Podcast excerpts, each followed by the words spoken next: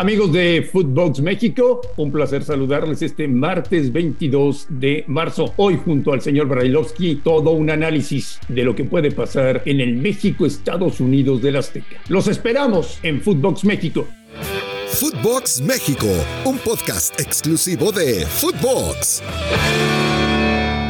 Amigos de Footbox México, Hola, ¿cómo están? Martes 22 de marzo se preparan las elecciones, la última fecha FIFA de eliminatorias para la Copa del Mundo. Y en estos días México va a conseguir su boleto para Qatar. Pero antes, un reto muy importante, recibir a Estados Unidos en el Azteca. Señor Brailovsky, ¿cómo le va? ¿Cómo anda Marín? Te veo demasiado positivo para ser André Marín. ¿Va a conseguir calificar México y eso? ¡Qué bárbaro! Qué positivismo, me encanta, ¿eh? me encanta por otro lado que estés soñando con eso, pero no te creo nada, Marín. ¿Desde cuándo vos sos positivo? No lo sé. Y en este momento me sorprendo, así como muchas veces me sorprendo lo que pasa en el fútbol, ahora me sorprendo de esto que acabas de decir. Pero sí va a calificar, Russo. No, bueno, pero yo sí lo puedo decir, porque yo soy optimista de nacimiento, pero vos sos el tipo negativo que siempre le busca la quinta pata al gato, entonces no entiendo cómo te sale eso, pero bueno, lo aplaudo, hoy por hoy lo aplaudo. Todos los que queremos a la selección mexicana queremos que califique lo antes posible. Y a vos siempre te sirvió que no califiquen para pegarles, así que bueno. ¿No te parece una mentada de madre los precios de los boletos? Sí, lo, los bueno. ¿Ves? Ahí es donde, donde no dejo de, de sorprenderme, porque y bueno, no sé, no sé qué es lo que está buscando. Eh, en una situación en la que está muy difícil la economía en el mundo, donde uno requeriría de que el público vaya a alentar y que la gente se apasione, sobre todo un partido como el que se viene contra Estados Unidos, me pongo a pensar y digo, ¿y por qué? No, no, sigo sin entender el por qué suben los precios para este, este partido en específico.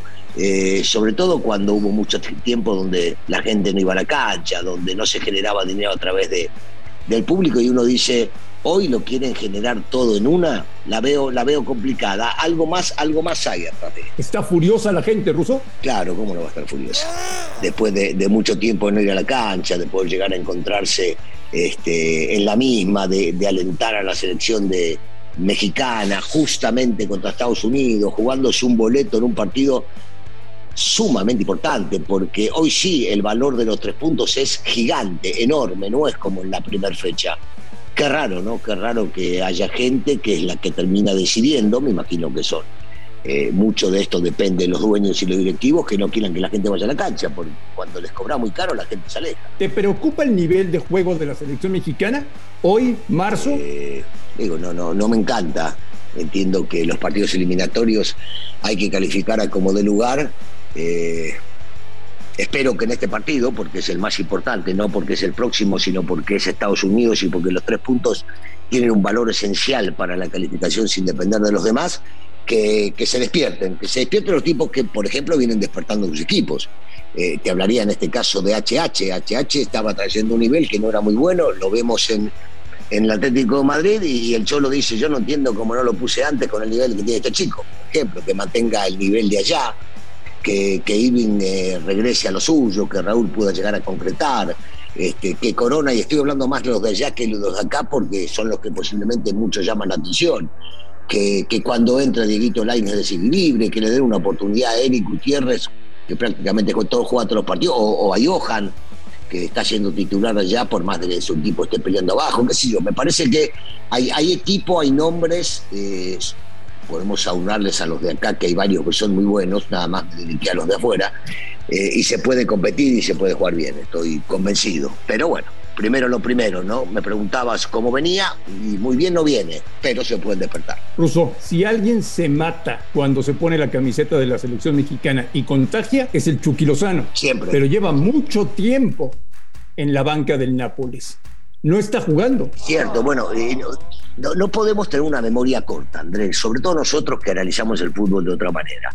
El chico tuvo dos lesiones sumamente importantes y recuperarse de la misma y agarrar la titularidad en un equipo que venía punteando hoy ahora está entre los tres primeros, no es fácil. No es fácil. Entonces hay que darle tiempo para que allá se recupere y que encuentre el nivel, porque no tengo dudas que cuando el nivel lo tenga va a ser indiscutido después.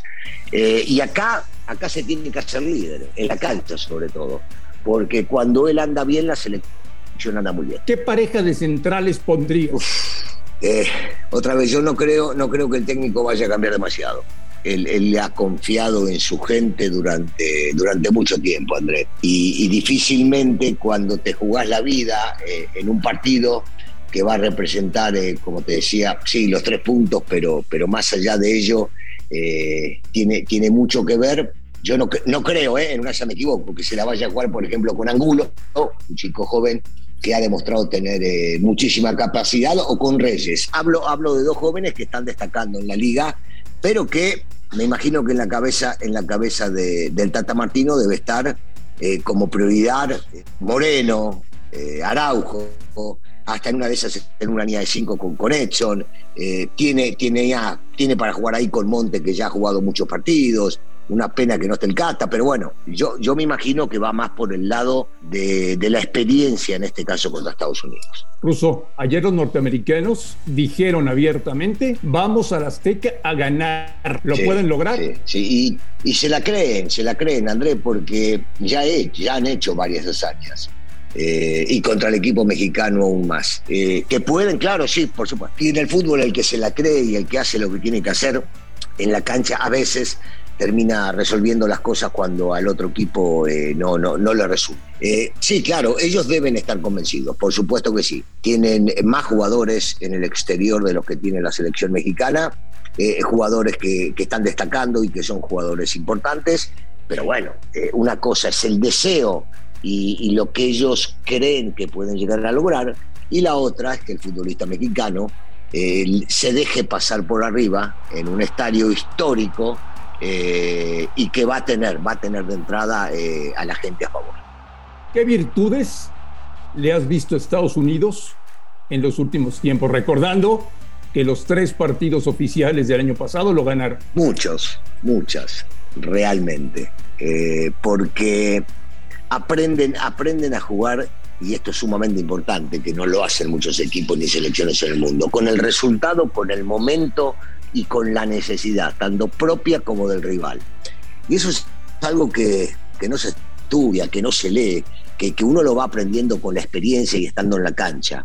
Y aunque muchos han criticado en su momento a su técnico, me parece que también es una gran virtud de él haberles dado a estos chicos esa posibilidad. Después, un equipo contundente, que siempre lo ha sido, sobre todo por arriba, aprovechando esas ventajas que tienen eh, para, para anticiparse en el cabeceo. Son, son equipos que no les molesta que el rival tenga la pelota, que los ataques y que ellos te contragolpeen.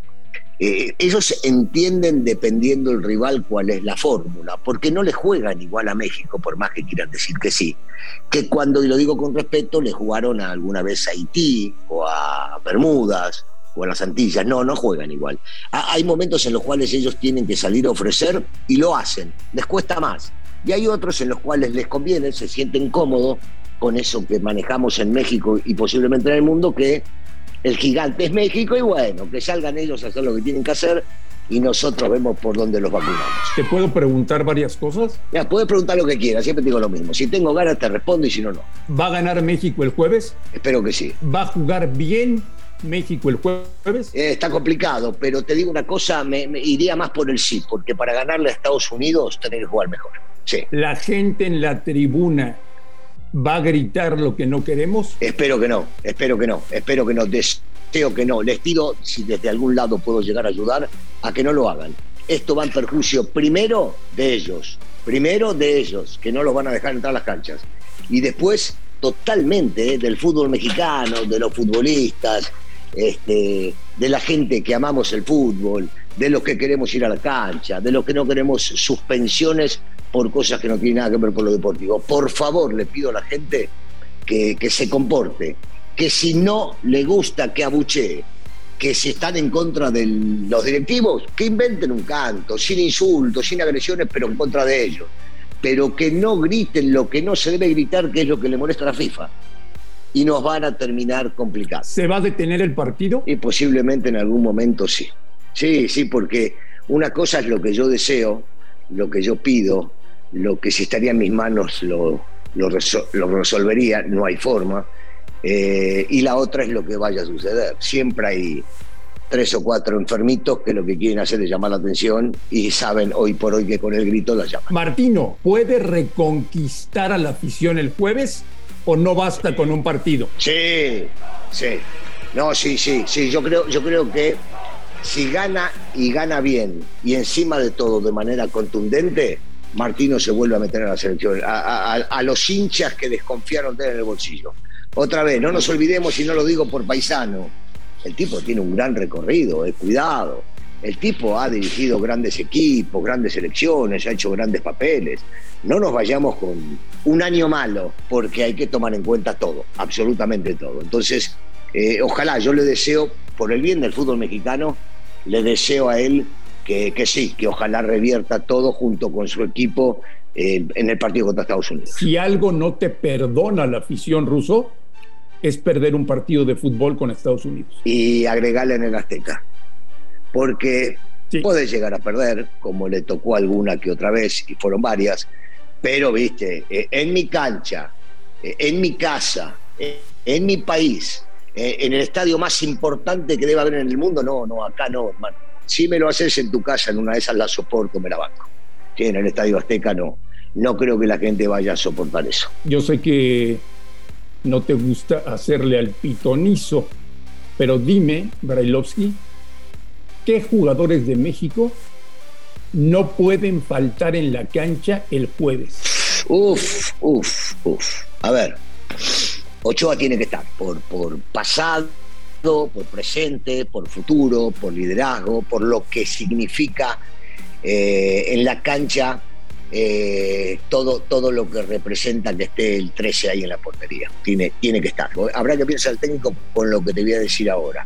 Si hubiese estado Domínguez, yo te digo que Domínguez no podía faltar. De central, de lateral derecho, con línea 3, con línea de 4, porque lo que demostró Domínguez en la selección eh, era para, para continuar.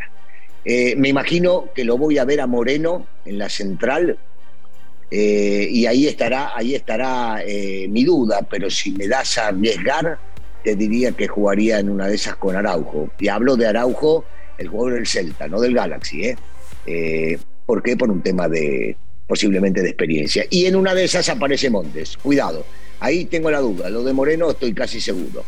Eh, me preguntas a mí quién debería estar, y bueno, de lateral izquierdo debería poner Arteaga.